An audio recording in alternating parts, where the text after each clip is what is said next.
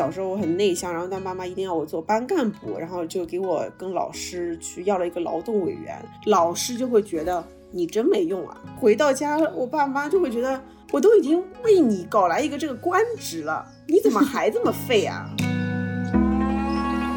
然后我当时妈妈就跟他说：“你是想念东东吗？”然后他当时就说：“对。”他就点点头，他说：“我想。”然后后来他就进入意识模糊了，晚上他就去世了。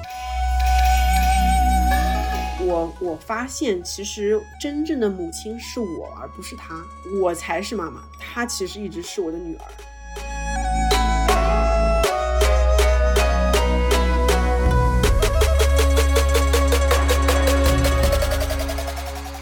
温柔一刀是一档刀法旗下关注新品牌新营销的播客节目。刀法是全球品牌的营销智库，我们的使命是成就中国好品牌，带领走向全世界。做品牌找刀法。如果你是品牌人、营销人、广告人、创业者，并且想在品牌营销领域精进自己，欢迎添加刀法杠二零二二，咨询我们的两万家品牌操盘手俱乐部会员服务。呃，温柔一刀的朋友们，大家好，我现在人在巴厘岛，然后刚刚经过四天在那个非常有名的乌布。呃的这个 yoga barn，然后冥想疗愈了四天以后呢，就是突然之间又感觉自己顿悟了，然后所以就找到了我的老朋友佳莹，然后其实上次也跟他聊过一期这个离婚播客以后呢，后来其实有很多自己新的感悟和探索，所以我们先欢迎一下佳莹。Hello，大家好，我是佳莹。嗯，然然后今天真的挺突然的。在早晨接到 Doris 的微信说你今天什么安排，我就老老实实交代了我的行程，然后晚上是空下来的。他说你跟我录个播客吧，然后我第一次接到这么紧急的播客通告，我以为我说我会很紧张的看一下想聊什么呀，要不要有一个提纲呀，然后我看了一些他的内心独白，我就去睡觉了。所以，所以这可能是我我我们俩就是在。那个碰的时候就感觉这好像是真的，就是随便聊的一期，我也不知道会聊出啥，但是就就就这个真实的过程，咱们就一起玩吧。嗯，那你知道吗？就是我我我呃，原本十一的时候就看到你在外面度假，然后我以为。呃，接下来你就要去上班了，没想到我再看你更新的朋友圈，你居然去巴厘岛。然后巴厘岛这个地方，其实是我之前就心心念念，我有一个小愿望，我说将来等我发达了，我一定要带着我那些最好的朋友和姐妹们一起去巴厘岛，然后去体验，呃，那这边有很多的那个疗愈的呃课程。然后我想说，我们要走上一段。自我疗愈和发现的路，结果我还你还没有等到我实现梦想这一天，你就自己先去了。其实你不用实现梦想才来，这这边真的其实蛮蛮快的。然后就是啊，北京过来会比较麻烦，上海有直飞的。然后而且过过来以后，我发现物价真的很很便宜。像这里我参加的这个乌布的有个 barn，然后它一节课其实就是六十到七十块人民币。嗯，我觉得真的太便宜了，你真的很夸张。上海肯定要三百，至少到五百吧，对吧？它它的六七十块真的是，这简直是世界冥想和瑜伽中心的批发市场。哦天呐，你刷新了我的认知。我之前所了解到的，可能因为呃，我了解到那个课程很多都是在中国人在那边办的，就是一个七天的课可能要八九万人民币。所以我一直觉得我要找一群姐妹，我要 赚很多钱才行，刷新了我的认知哎。那嗯，真的好便宜啊，吃的也很便宜，吃的大概是反正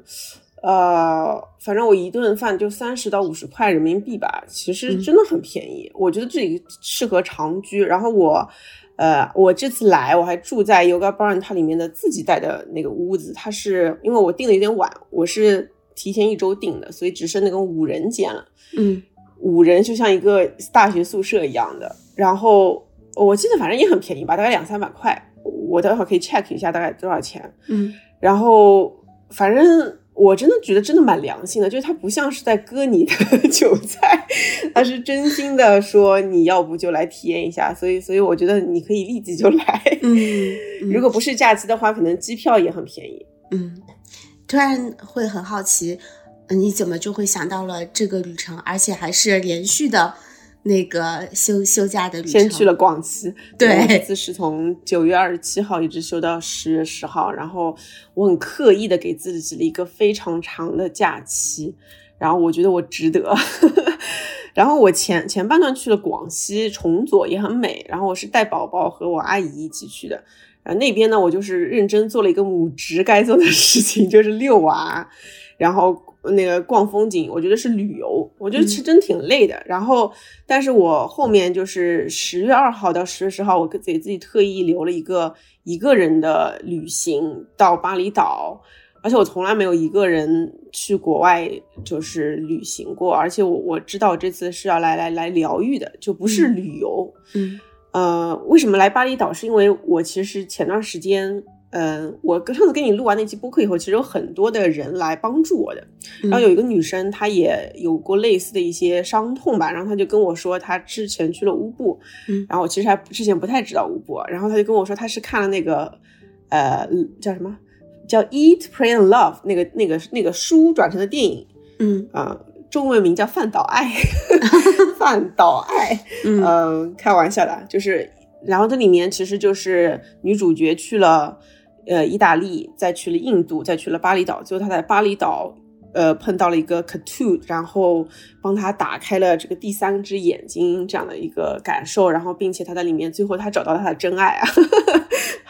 但是我其实觉得它里面有一句话很很幽默，他说他说呃一直有从今从以前一直有个人对上天说上天啊上天啊，请给我这叫什么中一个大彩票，然后让我赢个几千万吧。嗯然后上天就对他说他说 please please please，他说亲爱的亲爱的亲爱的，你求求你去买一张彩票吧。嗯 然后他他说他买了他他因为他是买了这个去这三个国家的这个机票以后，他就开始讲这个笑话。他说他说 Now I get the joke。他说、嗯就是如果你想要去找到自己，那你就去买一张机票，你别整天说。哦，我要找自己，我要找自己，找自己，但是你就是原地不动，你就是还是在那说，嗯，我要找自己，我要找自己，说那你就就是 get a ticket。然后我想说，对啊，就是我整天说要找自己，要开启新的地图，那那就去去找呗。然后我想说，无论怎么样，就我觉得现在面前像有一一团麻线，嗯因为我觉得上次跟你聊到，我不是说我觉得未来有很多的可能，然后我以后不用再按照原来的规则走了，原来规则对我都不不管用了，就开了一个新地图，嗯然后就会发现这个新地图真的太难打了，因为它就没有规则，就是原来你至少还有考试、有考卷，你有老师、你有老板、你有投资人，你有很多人要交代，他们给你一个他们的期望，你你其实就是去满足就好了。但是现在就是没有老板了以后，哇，这个真的好难，就是想说 从哪里开始呢？所以我这个新的旅程，就是这个找自己的旅程，我就觉得要不就从乌布先开始吧，就也不知道是不是能找到，先先在这儿找出一根线头，嗯，我就我就开始了，就是这是我来的这个一个原因。好神奇。嗯然后我收获非常非常非常大，我我很想关着跟你分享一下。对，嗯，那我们从哪儿开始呢？我觉得可能分，我今天还就用跟跟你要要写那个 agenda 的提纲的时候，我稍微还是整理了一下 思路，拿出了我规范性的那个行为准则出来。我觉得分成两、上半集和下半集。嗯 我觉得上半集是我来乌布之前，我其实做了很多的个人探索，嗯呃，然后其实是跟我有点像过去的自己，终于做了一个非常完整的和解和一个 closure。嗯呃，然后我觉得这是上半段，我其实挺想跟大家分享一下我中间嗯获得的一种呃有种圆满的结束的这种感觉，然后再到下半段就是圆满结束以后，那新地图嗯、从这个乌布之行是怎么打开了我一些感受啊，我的能量也好啦，然后让我获得了一些就是感觉无法形容的玄学能量，所以呃，甚至有人说你可能越来越奇怪了。我感觉“奇怪”这个词，我感觉挺对的，嗯，就 是不奇怪就怪了。那所以最开始的那段关于上半段，其实我我之前也听过你讲到，嗯，很多次，但是我我留意到今天跟以前不一样的是，你特别确定的说，我我找到答案了，然后我和解了，而且是你，我记得你好像用了彻底和解了，嗯，那感觉好像就真正的闭环了，真正的完成了那样的感觉，那个不一样是怎么发生的？嗯，对我我我觉得我现在不能笃定说是百分之一百和解，但至少百分之九十应该是和解了，就是 to be very precise，很非常精准的说，嗯。然后呢，呃，我现在先回回溯一下，因为前半段我感觉是还是比较比较悲伤的和过去和解的这个过程。就是我呢，自从要开始新生活了，上次我们录完了以后呢，我其实一直在体验新的生活，比如说，呃，在跟新的人开始约会，对吧？我跟佳颖其实有分享过。然后呢，也有在我工作上面，呃，去做很多的事情，然后。然后，但是我会有一个不同的变化，是我在做所有的事情时候呢，我带了一种觉知，就是我带了一种 awareness，就是我会非常的刻意的去感受哪一刻我是会突然之间崩溃，或者说生气，呃，然后或者说。突然之间就非常抓狂，然后我我这次我同样是在做一样的事情，但是我我觉得我有一种我在刻意观察这件事情，然后每当我看到这么一个时刻的时候，我就会停下来想说，呃，就是我一直在相信一件事情，也是我那个我的那个 therapist，就是我的心理咨询师跟我说的，他说如果有个事情它本身让你非常愤怒的话。它可能是跟你心中本来的有一些，嗯，一些结，就是它可能产生了一些共鸣。本来的话，其实很多事情它也不会让你这么的崩溃，这么的愤怒。那所以我觉得，然后他他会跟我说，就是说，那其实，呃，因为我有时候很容易发飙嘛。那其实发飙的本质是因为，呃，比如说你心里其实一直有个这个炸药包，然后它其实过去一直在积累、积累、积累、积累。然后呢，我基本上播客我好像有提过这一点啊，就是那呃炸药包有很多的导火线，那你碰到一些东西的时候，你那个炸药包因为很大了，它就会爆炸。那如果你要慢慢的让自己越来越平和的关键，为什么要去跟过去和解？其实就是因为你要把这个炸药包给拆了，你要把它越来越毒质给炸出来，然后同时呢，你要找到那些。导火索的都是哪里？所以我第一件事情就是很认得真真的，就是在我开启新度地图前，我就想要找说，呃，我的炸药包到底有多大？然后其次它导火索都在哪里？还有它的根源都在哪里？那也许我一点一点把我过去的那些伤痛去一个一个和解了以后，我可能下次同样也是触发我的一些我的雷区、我的 button、我的按钮，但我可能就炸的不会那么大了。嗯，所以这个是我的第一个课题，呃，这是为什么？我觉得我以前会觉得，哎，想过去的原生家庭什么的没什么用，因为，呃，路还得自己走，还得往前看，你不要 looking back，就不要老是往回走。但是因为，就是虽然我过去会说，哎，我是一个很往前冲的人，但是我会发现我并没有。就是说，真的和解了那些东西，而是我只是选择了压抑和把它埋在心底了。但其实它这个这个能量，它在我肚子里面，它一直其实是被盖住的。在一些关键时刻的时候，一小小的碰一下，它就会砰爆炸，其实是非常非常危险的定时炸弹。所以我觉得啊，不能再往前走了，得停下来，把这炸炸药包给拆了。所以这个是我想想说的，我我不知道你你有没有过类似的这样的想法？嗯，我我先回应，就是听到你说你花了更多的时间在在觉察、抽离、觉察和去清理炸药包，我会觉得非常的为你开心。就我觉得它真的这是一个一个自我慈悲的过程，而且在这个过程里，我觉得你越来越。嗯，熟练的去去去觉察和体验它，然后那个关于我们自己的炸药包，嗯，我我有类似的感觉，就是好像在我学教练的前面的第一年，我都没怎么去用教练，我就是天天在拿着这个感觉去觉察和看我生活中的出现的事儿，我为什么生气，我为什么喜欢这个人，讨厌那个人。啊，我觉得那是一个更深刻的认识自己的过程。嗯，好像我没有像你提炼的这么具体说感觉到一个炸药包或者怎样，但是我就感觉那之后的我好像变得更加的心平气和了。嗯，然后当你讲到那些呃回看原生家庭的时候，我会脑海里浮现出一个画面，就是我小时候印象最深的两件事儿，让我觉得最委屈、最压抑、最让我不能释怀的两件事儿。嗯。他们在我有了觉察之后，会时不时的冒出来。然后有一次呢，就在家里过年吃饭的时候，我跟我父母在家，我就把他们说出来了。然后说出来的时候，我原本以为我已经嗯觉察过无数次，我就以为我应该已经释怀了。但我说出来的时候，我不可抑制的身体就是剧烈的抖，然后哭得很厉害。然后我记得我爸我妈 当时的那个表情就是非常的。嗯，他们不知所措，他们不知所措。然后，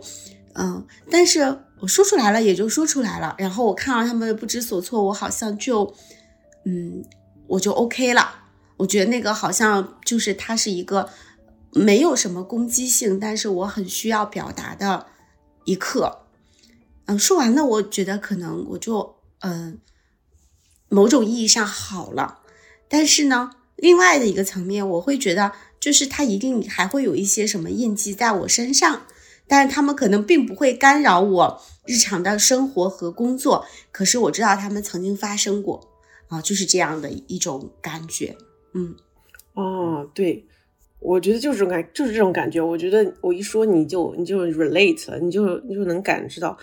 我我我我会发现，在亲密关系里更容易出现，就是其实，在职业的关系里面，我们有时候不，我我是觉得我们不会牵涉到那么的紧密的关系的时候，我其实觉得我我是能够非常专业的和稳定的去沟沟通的。但是如果说，比如说牵涉到合伙人关系，或者说是亲密关，就是很紧的关系的时候，我会发现这种东西会。他会莫名其妙的、莫名其妙的冒出来。我跟你说一个事事啊，我不知道上次有没有跟你讲过，就是我呃，我这个有一次跟我一个一个 date，我这个约会对象，就是发生这么一件事情，然后我就暴走了。我就是我就是不太明白为什么我会暴走，所以我很认真的分析了这件事情。就是有一次呢，我跟他去了一个活动，然后这个活动呢，呃，里面是。一个村，然后他就是需要乘那种里面的车才能 golf car，就是那种车才能才能去的。然后后来呢，我们第二天中午的时候呢，我们要就是我们走了很远，走了很远，看到一辆车的时候，我是想要乘这个车回到我们的那个地方去的。但是这个车就说你需要联系主办方，主办方再联系我们车队长，车队长再联系我，呃，我才能让你开这个车。然后我当时就我跟你说过这个事儿吗？好像有点印象，但没这么具体啊。对对对，然后呢，我当时就联系了主办方，主办方就在跟他们的车队说，车队呢商炮又联系不上这个车主，反正等了半个小时，就是还是这个面前这辆车它就是不开。嗯，然后呢？我我当时其实就觉得蛮没面子的，因为我是这被这个活动邀请的，我带了我这个 date 去，然后我当时觉得就挺没面子，然后我就很很火大，然后我就有，然后这时候我面前这个车它就要开走了，嗯啊，我就跟主办方说，怎么他都开走了，你们怎么还不来？就是怎么怎么管我？就是怎么样？就是我觉得我那时候那一刻其实也不是很喜欢那样的自己啊，但是那一刻我就是。这是我的第一层暴走，嗯啊，就是我觉得我的脾气就已经不是很好。如果在外人看来，其实就是一个，嗯，就是一个小网红，还这么有脾气，就一辆车而已，你至于吗？就是我内心有个人是在，就是评判我自己的，你就是至于吗？就走回去不就好了吗？但我当时觉得这面子我得争下来，然后这这是第一层，然后第二层呢，就这车就真的开走了。啊，车就开走了，然后那我这个 date 就说，哎，没事儿，咱们就走回去吧。嗯，然后呢，这时候我就很不爽，我就跟那个主办方说，然后你怎么还不来？然后，然后我就把嗯这个电话挂了以后，我就我就大骂了一句，我说靠，这事儿都办不好，这人真的是，就是就是骂了一句。然后这时候我这个 date 一边在看那个水，一边他回头跟我来了句，哎，人家也不容易，不至于吧你？我当时瞬间就暴走了。我暴走到什么程度？我就立马抬起头，我就狂走了三十分钟，然后头也不回，连话也不想说。然后呢，而且我我我心里其实是很内疚，我就觉得一我怎么就这种事儿叫发脾气？第二是他怎么说这句话，我就发脾气了呢？第三是他怎么都不理解我呢？就是反正我有很多层的情绪夹在里面。反正总而言之，我这个炸弹爆的非常彻底。然后我事后我就一直在咀嚼这件事情，我就想说。就是至于吗？就是我怎么这个事情能让我我暴走到走了三十分钟？然后我不知道你听完你现在有什么感受？我后来跟我的那个心理咨询师还专门聊了一下这个事情。嗯，我有几个感觉。第一个感觉，我觉得你其实你内心是接纳他说的，你你也觉得不至于。嗯，然后我的第二个感觉是，虽然我也觉得不至于，但是我很希望。在这个时候能得到你的支持或者说宽慰，嗯，让我这个感觉好受一点。嗯，我觉得这个里面其实，哎呀，他有既有羞耻感，又有对对这个无条件的爱的那种需求，还有想被同理到的那种支持的感觉。我特别能理解你这种，哎，同理心真的好强啊！我的妈呀，你真的是天生做这行的料。我跟你说，然后他他说的跟你一样，但是他因为他之前跟我聊了很多很多很多原生家庭的事情，他就跟我说，你看，当然他用了一套那个原生家庭的那个方法论来解析我这件事情，因为他知道我喜欢用理性来理解这件事情，光跟我说感性，我有时候不不太能被说服。他说，你看，你第一层是你你的爸爸。你的爸爸是从小对你要求就很高，所以你的第一层愤怒是你的你在做你爸爸做的角色，就是他小时候就看到我说，呃，你怎么还没变得我像我想的那么优秀的时候，就会就会很愤怒，就是会很暴躁，就是怎么还没来？嗯，怎么还没来？还没来？爸爸上身。哎，我爸爸，我爸爸就是这个样子，就是会让我觉得哦，不够好，不够好。所以第一层是我在 play my dad，就是我会进我爸爸的角色。但是那一层其实没有让我真正爆，那个只是让我显得非常的不耐烦和没有礼貌，嗯，和非常的粗鲁，对。但是真正的那个爆就是后面直接走了三十三十分钟，一句话不说，然后那个车后来反而来接我了，我说不用了，不上这车，是因为它里面一层是小时候的我，那个小时候的我是。呃，我已经这么努力的想要让你开心，想要一切让你满意，结果你最后还要否定我，说是我做的不够好，我脾气不好的那一层委屈，才是让我真正的砰，就原子弹爆发了。我就是觉得太委屈了，为什么？就是我已经像个泼妇一样的在这样争取了，你结果还给我来一句。人家不容易，我那我容易吗？就是，但是我觉得他说的也有道理，就是人家真不容易，就我真不该这样。但是就是对你，你理解吗？所以我那一刻就觉得啊，太委屈了。对我就我觉得我我我我我很那个放下自己的尊严，说了这么一个我自己很羞耻的。我觉得我一从来不想让别人知道我是这么一个人，但是我也很想直面我这么一个形象的。初衷就是因为我觉得，我既然我要真实面对自己，那我就把我真实自己放出来。然后我那一刻就觉得，如果说我这个炸药不拆，以后可能会有很多很多个时刻，我都会像这样，突然之间因为委屈就爆炸了。然后人家只会觉得，你这人怎么都成年人了，怎么还干这种事儿？就是，嗯，我理解，而且。我我我昨天也发生一件类似的事儿，就我们真的每个人都很多炸药，嗯，就是我其实下了一单快递，我在前天晚上就下好了，那昨天一直没来，然后到了晚上六点多还没有来，我给快递员打了个电话，他说哦，不知道为什么这单没有告诉我，我明天再再派好不好？我说可以，明天来取吧。他说那你先取消它，嗯，你取消它，然后明天再下一个。这时候我就不愿意了，因为我的一个标准是，这不是我的错呀。你可以明天来，但你不要让我再多一道工序。啊，我就说，我说没事儿，你明天来吧，但我不取消了。可是我不知道是不是因为他如果取消，就是他们取消就会有他们的一些惩罚，所以换了一个女女的来给我打电话说，呃，你把那一单取消。我说我不取消，我说你们可以明天来，但我就是不取消。然后他说我们没法取消。我说那你们一定有解决方案，但是我就是不想再花时间去取消。然后后来。后来一下子，我我那个女的说了一个什么，就是我我一下子火就滚大了啊！我说这个你跟我说不着，我没有犯错，然后我就挂了。挂完之后，我也会有一点那种，我一方面觉得我做的对，但另一方面我也会有羞耻感。哎，这些点就是我我我其实也到现在我也不知道我那个背包下面是什么，但我经常会犯这种事儿，就在一个点上跟人家较真儿。这个较真儿其实可能没有任何的好处，但是我就要咬住那个我觉得那个规则不放。哎，对对对对对，就是这种感觉，就你那一刻那个心就它拧起来了，对吧？就是这这这这个，对 我完全说，你刚说的时候，我能感受到这种，我也我也经常会这样，就是明明不是我的问题，为什么要我去担你犯下的错的问题？就是凭什么？我我我我也有你这样的这个时刻的，嗯嗯。嗯，但是你很，但但但你没炸吧？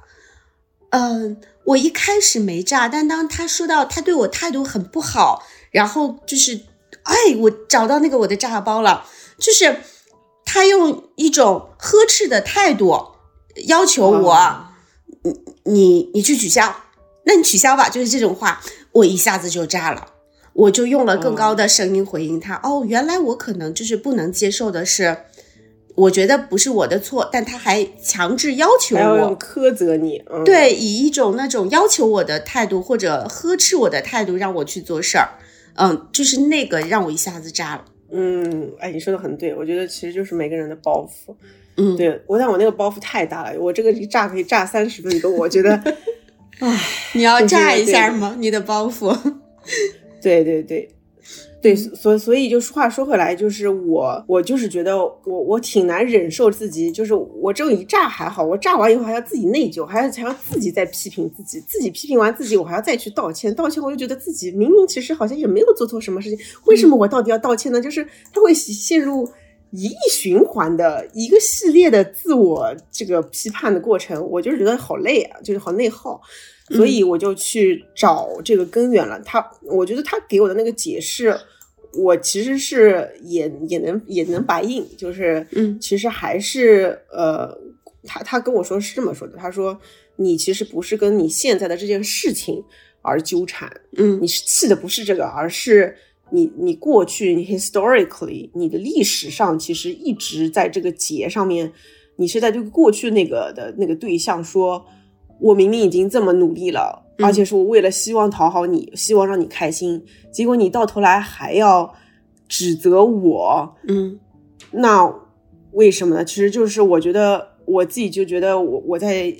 一个修行的过程，就是为什么我还是觉得要去谈恋爱什么的，我就是觉得在这个过程中，我能找到一些自己的镜子，这个去反射出来自己的那个那个。根，然后，所以这这些事情，这些事情还是有发生以后，我我就回去找了嘛，然后我就想跟你分享一下我找的过程，我觉得也挺有意思的。然后，然后他就一下子点点到我了，他就说：“你看，你有时候生气的时候，你可以停下来想一想。首先就是我生气的时候，真的觉得这儿有个巨大的炸药要爆炸了。其次，他说你你感受一下，这是你几岁时候的愤怒。”你生气的时候，你觉得你是几岁啊？真的很难想起来。我每次生气时候，我不但要停下，我还想我几岁，这个觉知得多高啊！然后，然后，总而，但他刚刚说到了那种，说我已经这么努力，就是那句话叫我已经这么努力了，为什么你还要生我的气？这句话深深深深的触动了我。你等我一下，我看一下我的笔记。因为我现在已经过了那那一道了，我原来说这个的时候我都会哭的，我现在因为已经有点过去了，所以我现在快乐的跟你讲这件事情。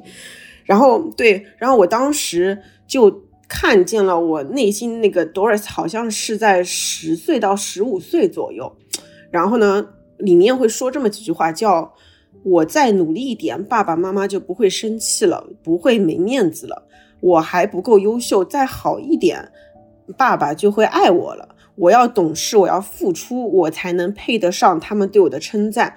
我需要更加强大，我就能保护周围的亲人了。他们需要我，就是我，我有这几句话，他回回到我了。我就是我突然听到我小小 Doris 那个声音了。我这个声音真的很小很小，就是他在那个很小的时候说，尤其是第一句话叫“我再努力一点，爸爸妈妈就不会生我的气了”。啊，我再努力一点，就不会让他们这么丢脸了。嗯，我再努力一点，他们就不至于会像这样了。嗯，就是我这句话，我才知道说他是我心里的，就是那个 《盗梦空间》那个，他不是最后有一个心里的那个橱门打开，他有一个保险箱打开，里面有一句话，那句话我可能一直以来就有有一句这样的话在里面，叫我再努力一点，爸爸妈妈就不会再生气了。哦，那时候听到这句话的时候，我觉得我整个人。就一下子找到那个，就是像柯南插那个拆炸药包那个红线蓝线，那个红线蓝线可能就红线蓝线就在这句话。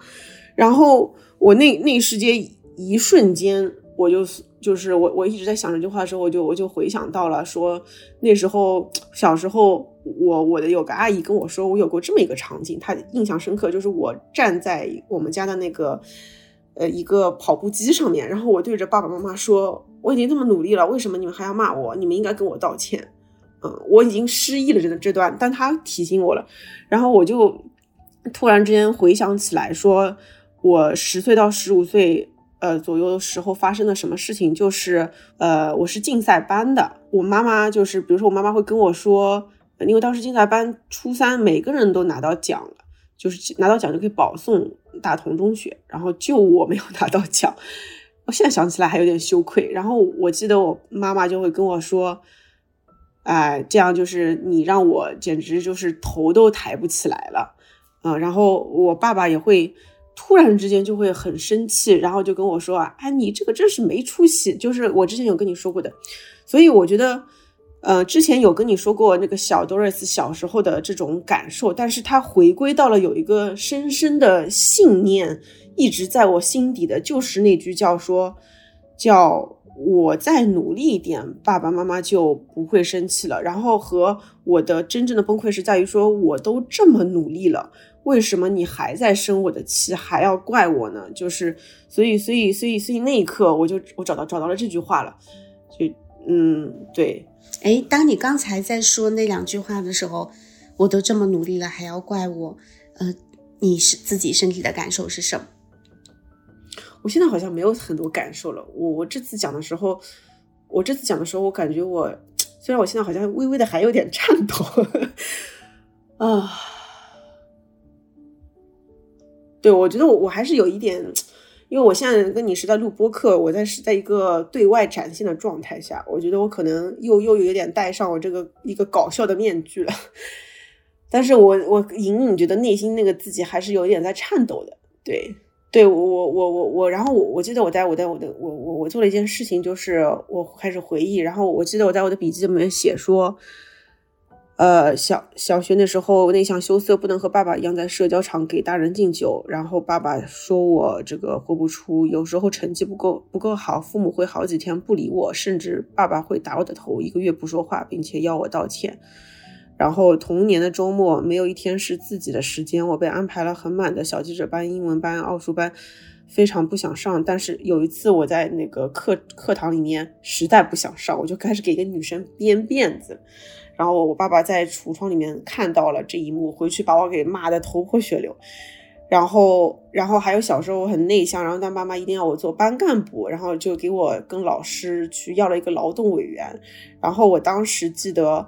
呃，劳动委员就是要大家打扫卫生，但很多人都不愿听我的好好打扫卫生，最后每天都是我在那边把垃圾全部捡掉，然后中午我还要拿一个垃圾桶，就是一个一个让他们把垃圾扔到我这个垃圾桶里面去。然后我们又是足球班，然后班级的足球那个运动员他们挺挺皮的，他们会用课桌玩多米诺骨牌，然后把整个课桌全部倒下，然后要一个个扶起来，然后最后检查卫生的时候，我们又。卫生非常差，因为我打扫卫生真的很烂，然后又是劳动委员，然后老师就会觉得你真没用啊，然后就，然后回到家，我爸妈就会觉得我都已经为你搞来一个这个官职了，你怎么还这么废啊？嗯唉，就是，然后我我那一刻就是想说，就是我那一刻是觉得，就是我已经这么努力了，然后而且我真的是不是做官的料，我真的不是做官的料。然后最后老师其实同学都在欺负我，你们最后还是要骂我说你真废啊，就是这种感觉。然后后面我这个，因为我我又很不太会说话，然后我有时候可能只能提高声音，用更响的声音去得到真正的关注，就就是爸妈可能听不到我那个声音，我就我就有时候要发脾气来让他们听到我真正的声音，然后就养成了说我在有时候一一一有情绪，我就会开始提高我的声音分贝去讲话，然后他们又会说你怎么说话就是声音那么响，然后就这么粗鲁呢？呃，就是这种种种种种的加起来，让我就会觉得说，那首先你先怪我，呃，内向没有出息，然后一定要我按照你的意愿去做官，做什么什么什么中大队长还是小队长、中队长，然后我做又给我一个劳动委员，我又做不好，然后老师怪我说你又怪又继续怪我没有用。然后你我我跟你说了我不想要这些东西，你又不听，然后我又加大声音去争取我的声音，然后你又说我声音太大，然后说我很很粗鲁，不像个女孩子。我想说你到底想我怎么样？我这回回想起来就是 what a loser I was，就是我真的觉得我活到今天能活成现在这样，真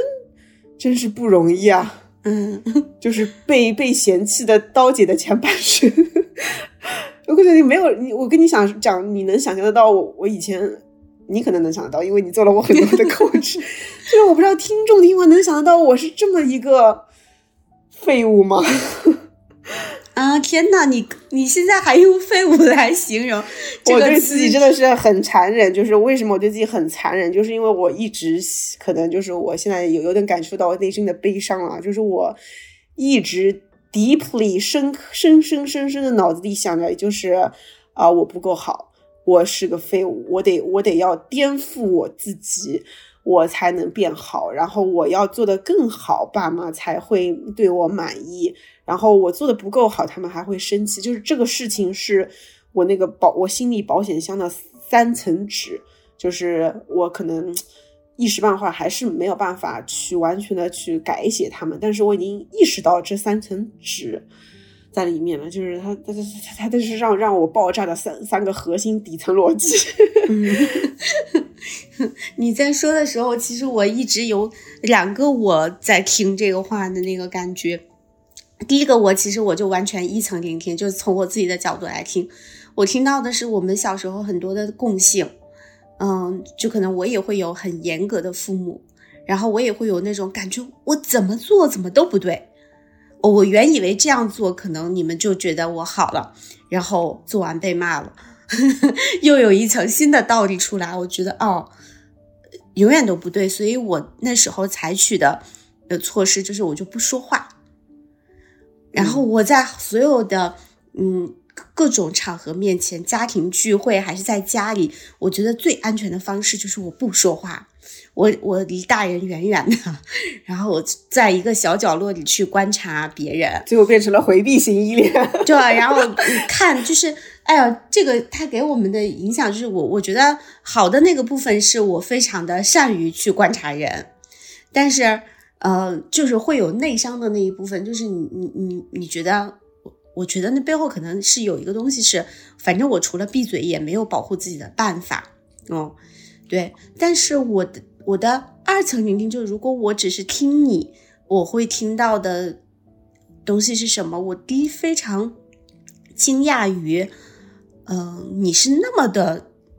想要让他们满意，甚至你会真的就是修剪自己的枝枝杈杈，去努力的想让他们觉得你以以你为荣，觉得你是好的那个部分的小小 Doris 的内核的力量，我觉得真的是挺强大的。我回想起我，我觉得我只会表达愤怒，我只会觉得你们不理解我，算了，那我不跟你跟你们玩儿。但我不会想要修剪自己去让他们变得更开心，或者我只想做一点，我不想做更多。可是我很惊讶于你做了那么多。我的第二个感觉是，嗯，我我你我们很早之前，你不是我们第一次做教练，你当时看到的那个让自己难受的东西是你的大 Doris 一直在抽打你的那个小 Doris 吗？你刚才讲的那一段的时候，我感觉就是那个小 Doris 他终于丰满了。我以前的那个关于小 Doris 的画面也是，它就是真的很小，我们也不知道它是到底它小小的躯体里都有什么，它有什么更多需要，除了痛苦和委屈，还有什么要被更多发现。但你刚才说的那一段发现之旅，我觉得好像是让这个小 Doris。嗯，他的形象丰满起来了，然后他立体起来了，嗯，他的内在就是充盈起来了。那那一刻，我又会觉得有一点，有一点为他开心，有一点为他觉得释然的那种感觉。嗯，哎，你真的好好啊！就是我觉得，就是因为跟你讲完，你你你你还能分成三层跟我讲，然后还能给我一个，就是又是一个镜子反射回来了。我觉得真的是很。这个肯定是我我我一直觉得这个是单口没有办法感受到，我我也觉得这可能是，哎，真的是交流的最好的这种方法，因为我我觉得每次我们我们上次录完那期播客，我也收到了很多这种很 meaningful 的 feedback，有意义的收收回，我就觉得哇，这个人世间还是有很多很美好的羁绊。对，然后我我我我我刚说到哪里？对，我说回来，对你说的很没错，我就是觉得。呃，我刚才跟你说的是，我发现了那个小 Doris，她真正的那个形象，她原来是可能就那么小，已经被抽死，抽死趴在地上，然后现在就是，哦，这个小 Doris 原来长这样啊，哦，然后这么小啊，然后还这么觉得自己是个就是废物啊，就是我是我是觉得我既不是刀姐，也不是 Doris，我可能是那个在看着的他们的后面那个人啊，然后我觉得也蛮神奇的，然后我就想说，哦，Doris 这么小。那让他长大一点吧，就是该是时候长大了。所以你现在能感受到的，我可能已经呃从四岁至少到十四岁，我就至少十岁，可能到二十四岁了。然后呢，我就发现自己觉得自己是一个废物，和我非常想要讨好我爸爸妈。我我现在也会觉得，可能是真的。虽然父母对我有很多的呃阴影在，但是他们也是真心让我感受到爱了。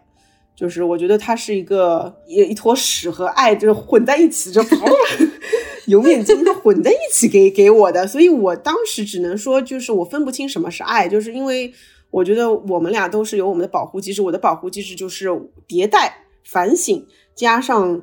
声音变更大来保护你，可能就是。呃，回避、观察，然后敏锐洞悉，就是我们的保护机制。我们学会了生存的一种方式。然然然后对我，我觉得我出于对他们的这种还是很爱的，因为我爸爸毕竟他其实虽然这么对我，但他对我真的充满了爱。他就是给我写那个东东小镇里面的，你都能感受到他的爱。所以我是真心想要回报这种爱。所以，我我是记得我上次发了一条机壳还是微博说，我说有时候孩子其实是爱父母会超过他们对你的爱，就是我真的是觉得，呃，对。那后来，我我就是发现了这一层以后呢，我就我就我的那个我的那个 therapist，我的治疗师，他就跟我说，有可能你跟你亲密关系里发生的这些事情，其实都是你在对你的爸爸或对你的妈妈在喊话。嗯，其实你没有在跟他们本人，你跟他们本人其实没有在发生真正的所谓的那个羁绊的冲突，是你一直没有跟过去的他们和解。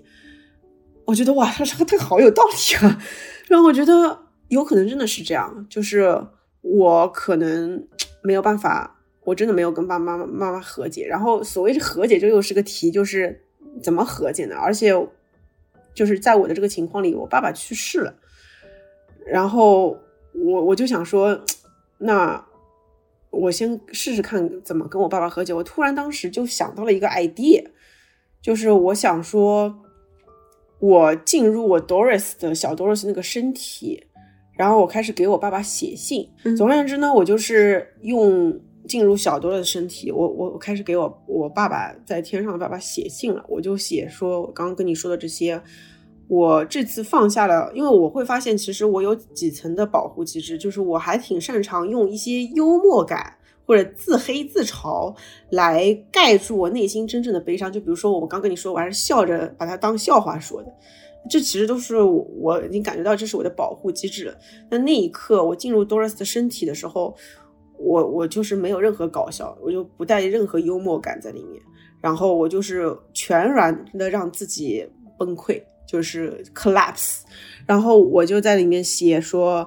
爸爸你好，我是我是哦，我没有写我是小 Doris。”然后我我的 therapist 跟我说：“你可以试着用爸爸小时候叫你的那个名字，因为他们小时候叫我小东东的，其实叫我小东东，有时候还叫小东儿。嗯，我从来没有跟别人讲过。对，然后我我在想起这些名字的时候，我突然之间有有一些心里很深的东西就冒出来了，我就说。啊，我我是小东儿，我是小东东，然后爸爸，其实我这个真的很难过，我就我就写了，我说，嗯，我非常非常难过，因为到我那一刻写出来的时候，我都不知道原来我是这么想的。我说到你去世前，去世前的那一天的那一刻，你跟妈妈说了，他我他跟妈妈说了我爱你，嗯，因为我妈妈照顾了他一个多月，当他提起我的时候，他什么都没有说。然后他他，而且他去世前的时候，他说他突然之间会抬起来，然后看看外面，看看前面，然后好像看到些什么东西。但他那时候因为已经意识已经模糊了。然后我当时妈妈就跟他说：“你是想念东东吗？”我我其实已经坐我坐在旁边，但他已经看不到我了。然后他当时就说：“对，他就是他就点点头。他说我想，他好像好像说，好像又没说，他说是想想念小东东，嗯。”然后后来他就进入意识模糊了，然后他就晚上他就去世，就是他临终的时候，他临终的时候都没有都没有对我一句就是那个表达，你知道吗？就是我那一刻觉得他对妈妈说啊我爱你，就是他觉得他是就是 love love of my life。他提到小东的时候，就是我的感受是一种失望，就是一种我想念小东东，他好像不在。就是我那一刻就觉得，他觉得我在北京，他觉得我在美国，他觉得我不在身边，他还在找我，然后找不到我又有些失望，然后又说想念我，然后我我那一刻就觉得，就是我说爸爸那一刻我都觉得你是不是对我很失望？就是，呃，你觉得我就是。因为我他去世前一个月，其实我都没有怎么好好的陪过夜，照顾他。我当时还在忙我创业第一年峰会，比如说我我是一个就是没有好好陪伴你。然后爸我妈妈当时是一个月紧紧守在床边，我也觉得自己很大愧疚，当时真的没有办法面对。然后我当时也也说，就是我我说我就写我说我从小到大都一直想要成为你的骄傲，让你骄傲。但是到临终，你都没有说一句，就是东东，你是爸爸的骄傲，我真的很为你骄傲。他有时候会，我那时候跟他说，爸爸，我要办个千人峰会，我第一次办千人峰会，有一千个人会，还有我我会去那时候去德国演讲，他都会说，不会吧，我才不信嘞，就是开，其实是开玩笑吧，开玩笑是这么说的，就是我那一刻就会觉得。呃，我觉得我真正的伤痛就在于说，我已经这么努力了，为什么你还是看不到我？你还是觉得我没有，就是没有满足你的期待？你还是觉得我不在你床边，我是缺席的，嗯。然后，对我我写了这么一封信，然后呢，做完这件事情以后，我一边写一边哭啊哭啊，写了三个小时。然后当时想说，我写完这封信，那怎么怎么和解呢？我爸爸已经去世了，我找灵媒吗？就是好像也没有 没有没有办法。我当时就想了，我记得我有个朋友跟我说，现在有一种疗愈型的那种叫什么演戏啊，是会两几个人演出演完这这这场戏的。就是，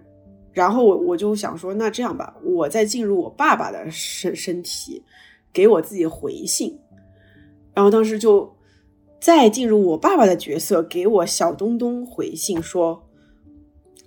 就是我不太善于表达，我其实是一个内心非常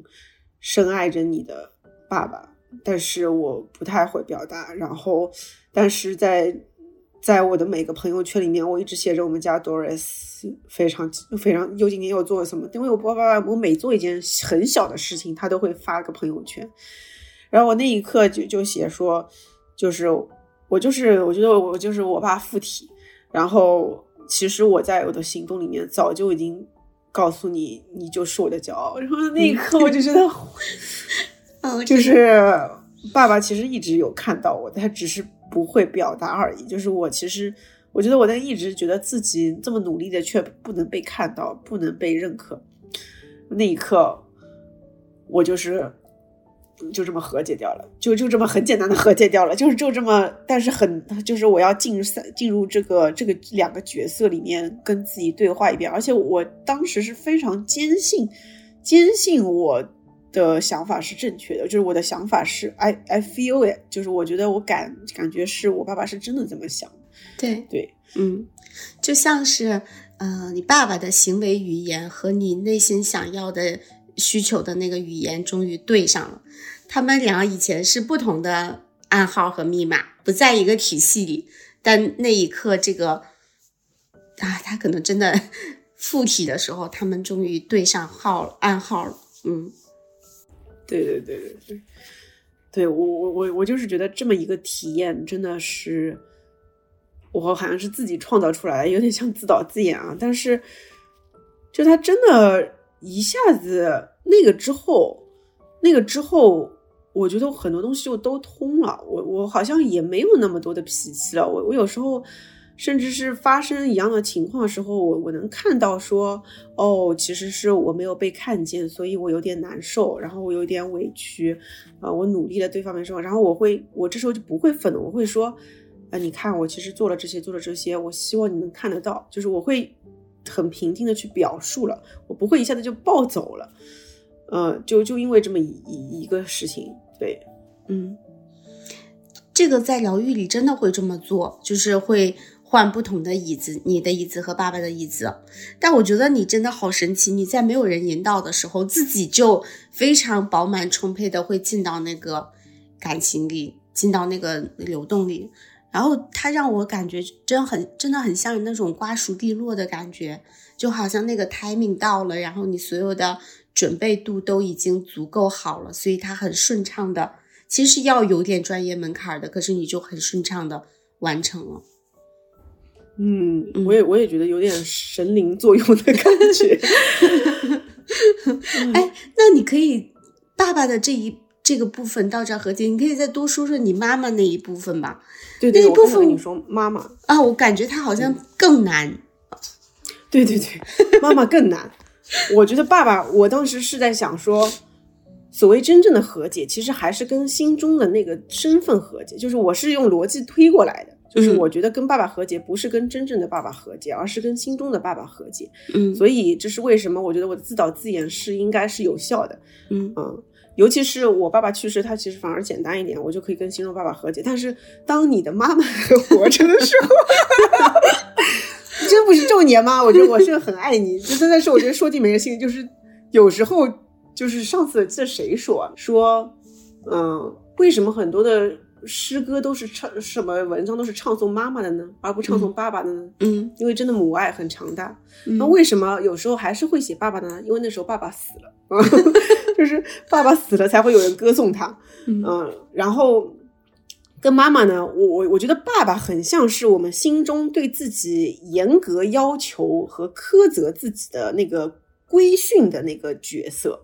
我觉得爸爸是这么一个角色，我 somehow 有这种感觉。那我觉得妈妈，尤其是对女孩子来说，我不知道对男孩什么样。对女孩来说，妈妈是那个自己很厌恶的自己的化身。天哪，太太走到心里去了。是的，非常精准吧？就是嗯，太精准了。哦，就是这是我这两天在乌布突然之间。明白过来的东西，就是爸爸，就是我会觉得啊，我其实已经做到了，爸爸为我而骄傲吧，爸爸已经看到我了，我也看到自己了啊，简单。妈妈是，哎呀，我那个不安、焦虑、没有安全感，那个还觉得自己有一点这样的自己和那那样的自己的难，女性的自我厌恶，嗯。你说完全在妈妈身上体现，就是人家会说独母独母，我觉得其实真的独的不是母，还是自我厌恶。因为我跟我妈妈相处的话，我会觉得就是她，尤其是爸爸去世后，她其实整个人就等于说倒在我身上了。嗯，就能感觉到，就是他的精神就是全倒到身上，而我也愿意去接，但是接的这个过程中，他倒下来那一刻，我是觉得，哇塞，怎么这么多的负能量啊？就是，就是我觉得。刚刚你说完了，我我的那个我那个小东西已经，我已经觉得我受了很多爸爸的那个鞭打鞭策，就是头破血流了。那边还有一个巨大的妈妈倒在你身上的那一刻，我就是觉得这天怎么就这么难撑呢？然后，所以我刚开始只能说，就是先把我妈妈那个负能量稍微稍微隔开一段，因为我记得我有一次是跟你做了那一次 session。我跟我妈妈真是一直没有办法和解。我记得有一次你让我画一幅画，就是我跟妈妈各在一个房子里面，我们是有段距离的，但是我们在中间还是有一条线连着打电话的。我最后就听取了你的建议，我觉得是非常好的建议，就真的是我住我家，他住他家，但偶尔串个门，但这个串门时间是要有规则的。然后我也会呃用各种方式来给他一些我爱意的表达，嗯，然后。但是我觉得我其实没有跟他和解，因为我只是把他隔开了而已。但是最近我我我开始进入了一种状态，就是我我发现其实真正的母亲是我，而不是他，我才是妈妈，她其实一直是我的女儿。我不知道你能不能感受到这一点，就是我突然之间意识到了，我不不能指望他，就是我一直是觉得说，就是我原来的那种想法还是说。呃，我希望他能够改变，来或者他能意识到他对我的伤害，来治愈我。我会发现他是永远不会变的。然后他的教育也好，他那个年代的这个理念也好，他已经尽力了。我如果是真正的主人翁的话，为自己做主的话，只有我来变。而我现在已经是一家之主了，而且我深深的洞察进了我家庭刚刚的那个状态，我会发现其实。爸爸也不是真的对我不满，他是有自己的课题，他自己没有，他对他自己不满意，所以他只不过想要让我让他觉得自己好过而已。所以他的愤怒不是对我的，而妈妈的焦虑也不是对我的，他是他对他自己也不满意，他有很大的不安全感，他的不安全感，所以他要从爸爸身上吸取能量，从我身上吸取能量。然后我妈妈，比如说她小时候会跟我说，她说你在学校没被人欺负吧？你知道他说那句话的，我的我真正听到的感受是，你千万别让我知道你被欺负哦。你知道吗？就是我其实真正听到是，就是他的那个神情，他那个整个那个焦虑的那个状态。他说没被欺负吧？就是有种千万别告诉我你有被欺负，千万别告诉我你有被欺负，因为我现在就是已经有孩子了，我我有时候我也会很担心，他现在去了幼儿园托班，他会不会被人欺负？我当时就会想到，我想说，如果我对他说：“小北，没有人欺负你吧？”其实他就是应该，他应该说的是：“有人欺负你吗？如果有人欺负你，他打你一巴掌，你打回去。”我现在就跟小北说：“有人打你，你打回去；他不打你，你不打他；他打你，立即给我打回去。”就是记住，然然后告诉妈妈，妈妈会保护你。但他，但但我我现在回想起来，妈妈的语言背后是说：“我已经很害怕，你不要让我再害怕了。”所以，我小时候一直是。不告诉妈妈的，我真的是有被欺负的。然后那个劳动委员什么那个，这个只是小事情，我觉得还有很多，我从来不告诉妈妈的，因为我觉得你承受不了。我我现我现在才会意识到，其实很小的我其实就已经很懂事了，不要增加爸妈的烦恼了，我自己全自己吞下去。所以在这样的情况下，我一是知道他是没法改变的，二是其实。真正的妈妈是我，她其实是我女儿，嗯，然后她有她的无奈，那就我做那个妈妈，我来疗愈她吧。就是我最近就有这么一个想法，然后呢，最近也有碰到一些家庭的这个这个不好的事情嘛，就是你我跟你私下分分享的这种时候，他也很焦虑，他会很害怕，他会觉得说，哎，不会有人欺负你吧？哎呀，这个怎么办呢？哎呀，我们还是好人，就是不要多多说吧。就是这个事情，就是他会觉得亏自己吃下去好了。嗯，我这时候跟他说：“妈妈，别人打你一耳光，你还自己吞下去吗？打回去啊！我靠！然后我就问他，我就跟他说，我就跟他一个个分析，我说这个事情况我们要这么做，我们要这样，你觉得对吧？你觉得对吧？就是一个个跟他讲，就像这样培培养我的员工一样的跟他讲说，呃，就是 Do you agree that？上说说你是否认同？啊，我们是。呃，我们要给小北做个好榜样。他说：“对我说，你是否认同小北应该学习的是别人有欺负他，他不能吞下去，而是要打回去，为自己的权益而维护？”他说：“对的。”我说：“所以别人现在欺负到我们家，我们是不是要打回去？”他说：“对。”他说：“对的。”我说：“ 那你作为妈妈，是不是这时候你应该冲在前面？”他说：“哎。”好像是哦，但是你现在却吞了下去，是不是有点不太对？他说：“哎，好像真的是。”我说：“没关系，你害怕没事儿，我先上了。”就是类似于这样的，一步一步的 coach 他。他听完说：“我觉得你说的很有道理。”我说：“哎，对，是吧？嗯，然后就是不能把他当妈，把他当孩子才是真正的解法。然后。”所以就是我我我理解你是有你的害怕的，我有你有理解你有你的焦虑，你有的不安，但没关系，因为我内心那个小 Doris 以以前也是不安的，就是我因为被打的已经浑身发抖了，我现在至少长到了十四岁，或者我觉得大概到二十四了，所以我那二十四岁的自己，我已经开始跟自己说，老子不能被欺负，我要 stand up for myself。嗯，然后，而且我已经看到自己了，我也觉得我自己挺挺不错的。我我可能有时候觉得自己是个废物，但我觉得大概率我也不是个废物，我还挺牛的。所以这时候我有了这个力量出现的时候，我就觉得我站起来了。我这时候就是说服了我的爸爸，在引导了我的妈妈。我觉得这时候我终于摆脱了中年危机的那一刻，就是上有老下有小，我是一家之主，所有人听我的。就是我觉得那一刻，我就觉得我是和解了。嗯，你你这段讲妈妈的这个部分，我觉得特别牛。哎，尤其是我真的是发现了你的幽默天赋，你 居然刚才那样绘声绘色的演了出来。其实你知道吗？你在最开始说那个对妈妈是自己对自己厌恶的那个部分，我啊，我真的觉得你这段故事让我看到人性的那种，就是。呃，由黑到白的那样的一个过程，但人性真的好丰富、好复杂，充满了互动。好多时候，我觉得很多妈妈就是，嗯，他会，他一定是爱孩子的，但他尤其是上一代，他可能会让孩子感受到对他的恨。我不知道，嗯，你有没有经历过？反正我有时候回想起小时候，我觉得我妈在那一刻一定是恨我的，但她恨的是我吗？也不一定。他可能就是那种无处安放的焦虑，所以我对你说的那个啊，你没有被欺负那段特别有同感，就是他不能再承受这些了，然后他用这些，但小孩太聪明了，小孩都能感受到那些，所以小的时候妈妈有自己的课题，很多东西会被投射到孩子身上，然后我们长大了，我们开始疗愈自己，然后发现我们是那么被对待的，然后我们。我们有意的、无意的，我觉得也会有恨妈妈的时候，我也有。然后，但我觉得你现在特别棒的是，你说我能做他的妈妈了，那那一刻是让我感觉到，第一就是可能你真的很会爱自己，然后给自己的足够多了，然后他就很有，他就很有那个力量和爱去照顾到身边人，哪怕原来是那么。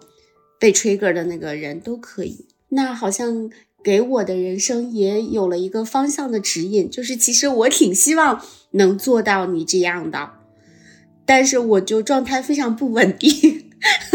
然后我有的时候自己状态很好的时候，我能部分的做到一点，但是就没有做到这么好，嗯，然后你的那个表达让我觉得哦，未来有一天可能我也能，我也能成为这个人。白的，我因为我见过你妈妈，我觉得你应该可以的，没问题。这是对我妈妈的一个认可。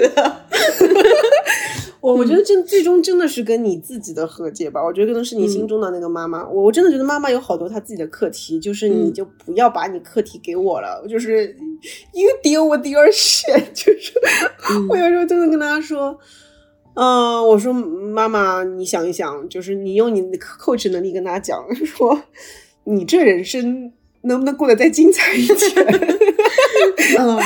对，我觉得、啊就对，我觉得我未被释放的那个攻击性的部分，可能就真的很多就是给我妈了，因为我可能不会去攻击别的人，但是到到她的那个地方，我好像就不管制自己了，然后我我我感觉点什么就会就会弹回去，所以好多人讲母女就是世代仇，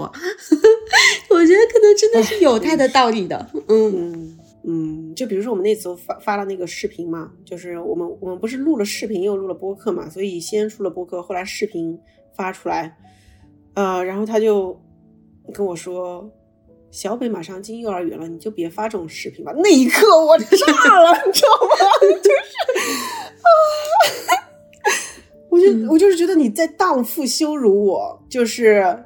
你知道吗？就是我觉得你的那那个难受一定是类似的，就是同样你是女人，何苦为难女人？就是你为什么要用你的清朝时代的思维在？你你也不理解我做这件事情本身出于的目的，呃，然后我觉得我就是要给儿子树立一个新一代女性，其实就是这样的状态，你却要上来是就都不了解我的状况，就上来就苛责我，是是不是你自己的恐惧？你自己又是那个我刚刚说的，你这样做让妈妈抬不起头了。就那一刻，我又出现了，我那个炸炸弹就就爆了。我对我现在可能提到提到我妈，还是会有些情绪在，但我就要很耐心的跟她说。啊，不是这样子的，我做这件事情其实是出于这样的一个目的，然后你要要一步一步引导他，就就仿佛他那时候的那个教育，因为得不到像女性这样的意识，然后我要再引导他，就有时候会觉得哦，好累啊，还不如直接隔断，可能会更快一点。嗯 嗯，那个理解需要需要，唉，需要慈悲心，也需要自己很饱满。跟跟妈妈的这部分和解，我觉得你刚刚说的很有道理。他最后其实还是，其实还是内心跟自己过不去嘛，就是会有一部分还是我自己内心会觉得啊，我这样做就是会不会给我孩子造造来造造成影响啊？我这样是不是不守妇德？打引号不守妇德，其实内心还是有这些恐惧在的。他、嗯他就是上来拿着一根针，噗，就是我他妈害怕什么你就抽我什么，就是你何苦呢？就是就是我有时候想到，我有时候跟别人做采访的时候，那那个人说到，比如说上次跟李怡说，他说他去，他决定要离开麦肯锡，在非洲的时候，他说他妈妈如何的支持的时候，我当时想说，哦，人家别人家的妈妈，我我就觉得我要成为一个什么样的妈妈？就是当孩子愿意去探索的时候，我成为他背后的那种一个能量的来源，一个给他充气加油的那个动力。说无论怎么样，妈妈都支持你，给他那个安全感。嗯我觉得我妈是那个抽气的那个人，就啪，因为我越是就是我好不容易迈开勇气，觉得我要表达自己，做一个这个女性独立解放视频，她出来说。你这样会不会影响你儿子上幼儿园？哇，这个一把气把我直接抽掉了，就是我、嗯我我得补很多气才能补回来那个气。然后所以呢，我就是觉得，嗯，既然我也影响不了他，就是我改变不了他，就是我不要期待改他，但是我可以努力的引导他。那关键还是我要对我自己有，就是给自己不停的充气，给自己慈悲。爱自己，给自己能量，让自己的能量像个气球一样充满的时候，我也许就有能量去面对它了。不然它我一过来，是啪 是的，嗯嗯，我觉得本质上可能还是我能量不够。然后，所以我就我就发发明了一套新的模式，发一套新的方法论，叫呃刀刀姐的就小 Doris 的能量投资方法论。我觉得我真的很善于发现这种模型。然后我就是觉得上次我们好像有提到说，我不知道我可能跟你说的还是跟欧嘎说，应该是跟欧嘎说的。我说，呃，我觉得好的好的亲密关系呢，应该是像一个我买的那个理想的混动车，它既能充电也能加油。我自己是给自己充电，但充电比较慢。但是呢，如果我没电的时候，它一股油啪冲进来，我还是是有能量的。那你其实就是很怕的那种亲密关系，是无论是父母也好，还是伴侣也好，是那种你说我没电了要油，它 啪就，然后呢就把你戳爆胎了。那我觉得，那本质上其实就是说，你其实需要需要的是能量，需要的是动动力，就是你上次也跟我说过，动力减阻力嘛。然后呢，我其实就是需要相当大的动力。我觉得我我本身其实是个天然动力比较强的，不然不会在如此的 PUA 情况下，我还能一路往前冲到我这样的状态。我其实我得给我自己一些 credit，就是说你这人天生动力还挺强。然后那我其实就是要找，就是把我这个小 Doris 这个小气球变成一个大气球。然后我就在想说，那我其实就是要感受能量，就是我。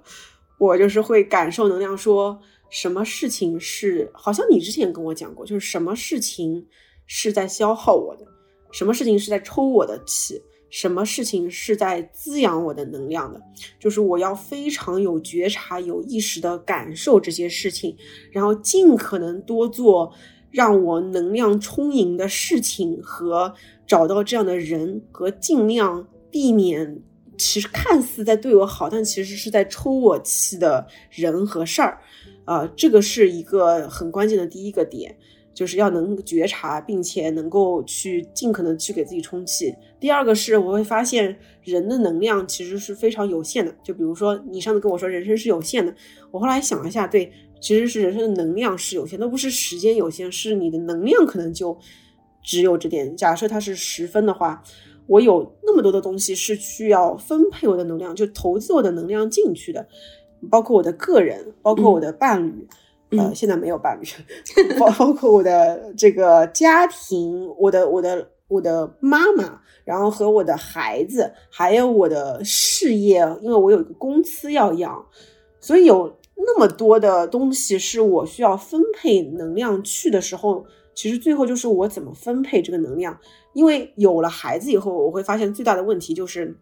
你原来跟你伴侣，然后和你以前没有上有老，就是我上上一代还没塌下来的时候，就我爸爸还在世的时候，其实我能量是很好分配的。就比如说我分配给我的事业，然后我分配给一点给我的伴侣，一点给我自己，一点给我朋友，然后还有很多给我事业，因为我是个非常事业型的人，其实就挺好分配的啊。然后我就不停的平衡平衡。但是中年危机的那一刻，就是来自于上面那个老的塌下来了。就是你原来十分能量，你假设各各占两分好了，我要说平分的很平均，他突然之间就至少有四分吧，就被你老人给占去了，你只剩下六分了。然后你有了个孩子以后呢，你就发现六分里面又有三分占掉了，你只剩下三分。伴侣、自己、朋友，然后那个。嗯，还有还有事业，不好意思，事业给忘了。事业、伴侣、自己、朋友、自己还包括兴趣哦。你这个三分到底怎么分呢？你分每每个就是分零点七五分吗？你每个零点七五分就每个都吃不饱。如果你事业只分零点七五分，如果你是个打工人，你就被老老板干死；你是个创业者，你就被 被社会干死。你不可能，你至少要分两分吧？因为这现在社会很残酷，那就两分，那只有只剩一分了，一一分分给自己伴侣。和朋友，那朋友大概率这时候就消失了。我们就假设没有朋友，然后就自己和伴侣就分这个最后的一分。嗯，然后你如果分给伴侣，你就没有自己；如果分给自己，就没有伴侣。你到底要怎么分？我觉得就是，所以如果你的能量很充盈的话，你可能就不是十分，你可能就你是三十分，那你还能分一分。这个人天生能量大，但大概率我们很多时候其实是一直是在被消耗，而且我们觉得是，我觉得是社会现在其实是挺消耗的一个整个一个负循环状态下，大家有可能十分都没有，只有五分，所以就会碰到很多的啊自己的这个状态也不好，状伴侣状态也不好什么，然后很多很多后来事情发生已经是很后面了，其实根源问题我觉得其实就是能量分配出了问题和本身能量出了问题，对，所以。我觉得这个是我一个重大发现，也是我后面要去乌布之行的关键的呃索引。对，找能量去了，增强自己的能量。嗯，哎，你刚才那个分布的顺序，其实已经能感受到你生命中重要事情的优先级了。对，这是我之前这么分配的，我后来换了。啊，又 换了什么？哎，你说你你一下子就能说到重点。我我哎，我跟你说，这时候我想说一个有个有个有个著名的脱口秀叫 Daniel Sloss，他就说了一个跟我是个类似的，他叫拼图 Jack Jigsaw。他说，嗯，他九岁的时候问他爸爸说：“爸爸爸爸，爱情、伴侣、婚姻是什么？”然后他爸爸他说，他爸爸给他说了一个非常有道理，当时是明明是在逗他，但其实非常有道理。他说。呃，他说每个人呢，其实都在拼自己图，但是大家把自己拼图那个那个手册给弄弄没了，所以呢，大家就拼说啊，事业、家庭，然后兴趣，然后你的这个工作工作啊，拼拼了四个角，拼啊拼啊拼拼，但是呢，所有人都会跟你说，你拼完中间那一块，那中间那一块是有一个人，是有你的伴侣，你的另一半，他会来。很完美的卡进你这个，卡进你这个拼图，于是你就说啊，我去找那个伴侣，找啊找啊找，结果呢，每个人都在拼自己那块板，每个人在找中间那块板，然后呢，大家都拼拼拼，就拼的中间那个图其实完全就是长得不一样。然后，但是你所有人告诉你，你的拼图的中心就是你的另一半，你就把另一半咵卡进去，然后全围着他的时候呢，你就发现。哎呀，算了，事业什么放一放吧，家庭，哎呀，先放一放吧，兴趣爱好过一过去一点，最后全围了那一块板，把自己那个拼图全搞乱了，然后最后会发现说，我自己都去哪里了，然后所以很多人最后就离婚了。他就说了这么一个。脱口秀的段子，他说的非常搞笑，但是非常的哲理。我记得是在 YouTube 还是在 B 站上都是百万播放。我觉得跟我那个能量分配其实是非常异曲同工的，就是我之前的分配逻辑其实就是这样子，就是对我来说，呃，父母其实真的挺重要的，嗯，所以占了我很大一份。然后孩子出生以后，我觉得小生命。啊，占了很大一部分。事业对我来说真的很重要，所以这个已经占掉我七七八分了。然后剩下的就是剩给伴侣的和自己的，真的也不多，所以才会出现说，啊，婚姻也有问题。当然，婚姻问题不只是这个问题，还有自己自己也也不知道去哪里了。所以我这次就这个拼图，好了好了，不拼了，换一个新的拼拼法，全把自己放在中心，就是我自己必须占到四四分到五分。对，然后事业两分三分，事对我来说还是重要的，两三分。妈妈，呃，重要，但是一分一分一到一点五分就够了。孩子重要，但是我做个六十分的妈就我做个好爸爸就行了，我不用做个好妈妈，不用做到三分，一点五分。而且我觉得就是关键是他的用巧劲嘛，不是一定要就是要证明自己是好妈妈。然后兴趣爱好什么都在我这个自己里面。所以这样分配以后呢，我觉得它才合理，就是它就会进入一种正循环。因为我做的这些事情全是以我自己的能量获取为关键滋养，而我有了更多能量溢出，我又能滋养周围的人，周围人因为我而更好了以后，他又会滋养我，它就会变成了一个这个一个很良性的一个给我供能，我给他们供能的一个循环。原来那种就有种他们都在消耗我能量，我我我要死我要死了，他们为什么还在消耗我？就我觉得这种这个新的这个我的 mechanism 就就觉得 feels right，对 对对，从原来消耗的拼图变成一个你自己就是一个生态，然后这个生态就可以很好的转起来。对对对对对对对，嗯对。哎，那现在最能给你最能让你体验到能量感的，你的充能的事儿是什么？哎，你这个问的问题问的非常好，我就是一直不太知道这个到底是什么。然后对，然后我就去，我我想起来了，我我就去找了嘛，我就去，我就在找说什么是在给我能量的。然后举个例子，跟你聊这一期播客，绝对是给我能量的。光是我播客，我不知道你们能不能听听出来啊？我我不知道你平时录播客，我觉得播客本身跟短视频不一样，播客是一个充电的过程。我每录一期播客，我都觉得。嗡，这个心里这个能量，就我跟你录完这期，我一定不觉得累的。但是我每次拍完一个短视频，我觉得哦，好累，我的妈，是输出啊，是耗电的。所以，呃，播客是充电，短视频是耗电。然后，嗯，佳莹是充电的，呃，某些人可能是耗点的。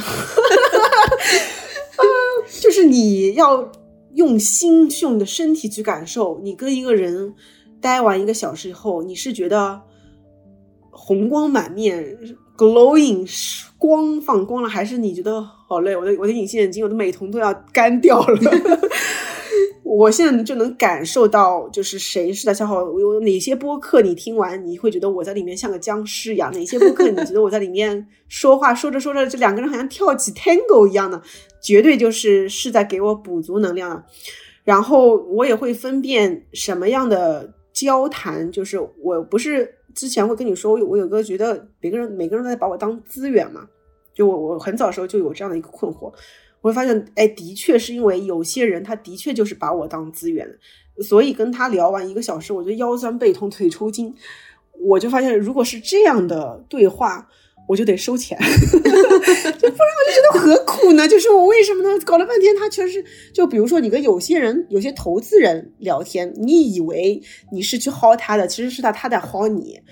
啊，所以就别聊了，就是。嗯，有很多人他带着那种光环说啊，我是某某某基金跟你聊的，结果他要了你一万个数据，其实是他在薅你，别聊了吧，这种投资人不要也罢啊。然后还有我会发现我就是弹尤克里里啊，然后跳跳舞啊，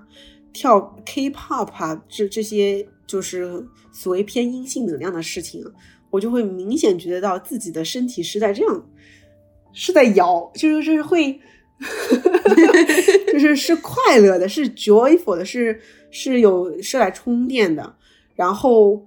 呃，有些人我跟我妈的对话，我就觉得是在耗电的。嗯，我听到这儿，我的感觉是，我觉得你在相当相当相当长的一段时间里，可能都不需要我在以 coach 的角色在你身边了。我们可能，我们因为我感觉就是作为 coach，其实去支持客户的那些东西，你身上都有了。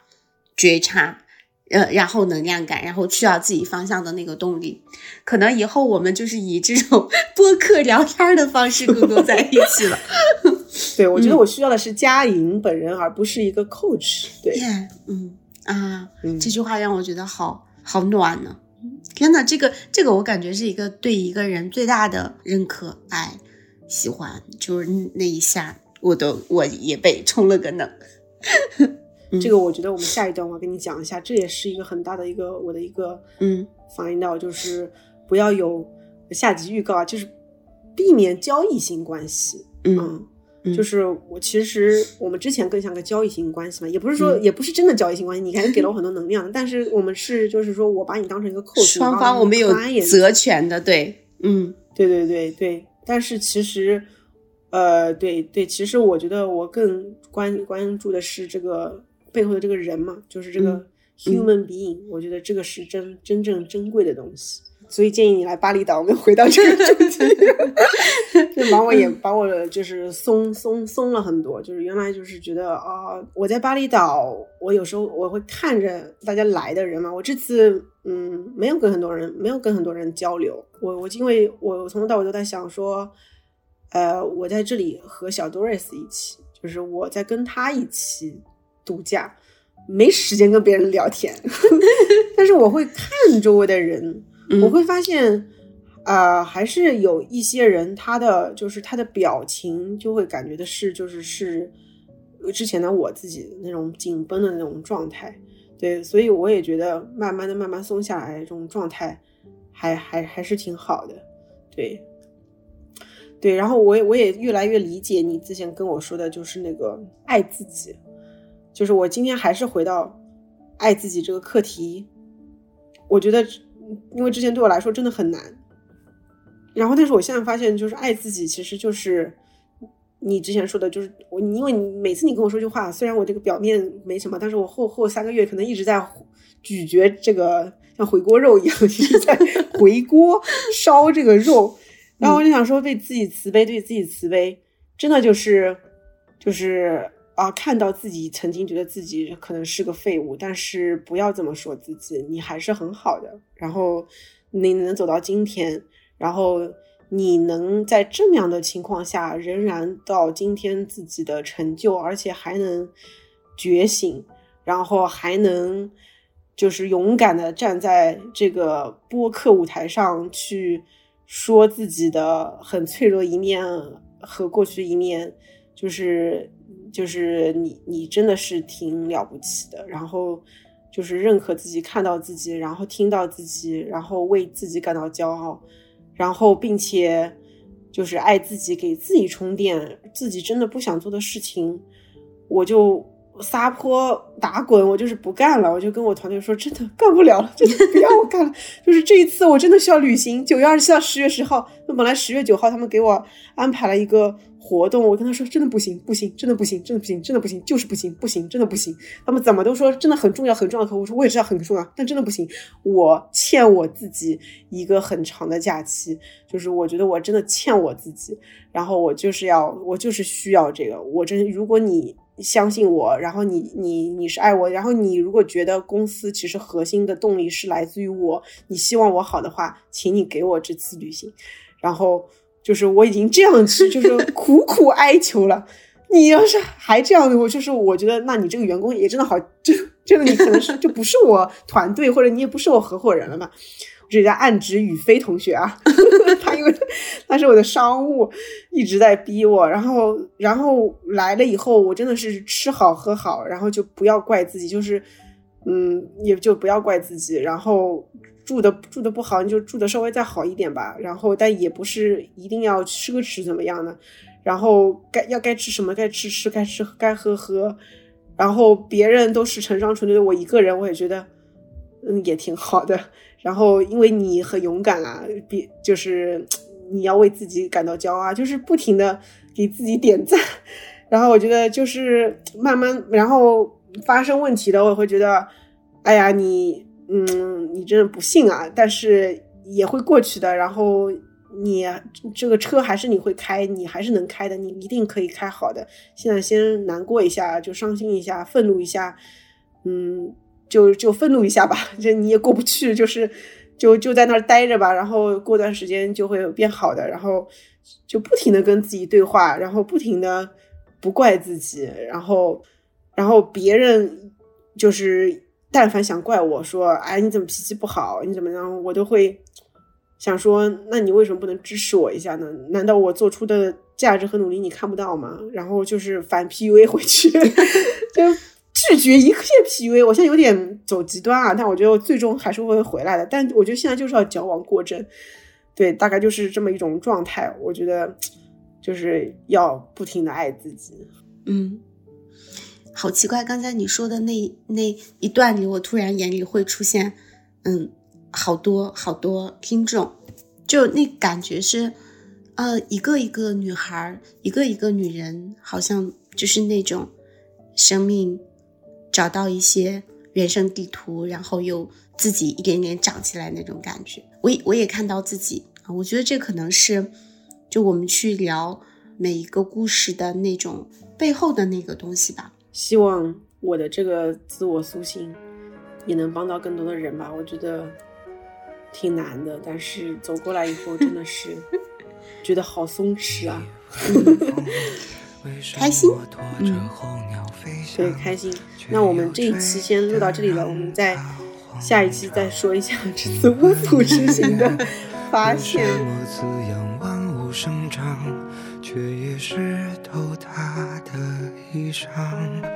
你问他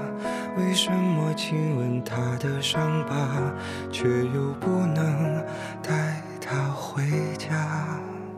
你问我。为什么还是不敢放下？明知听不到回答。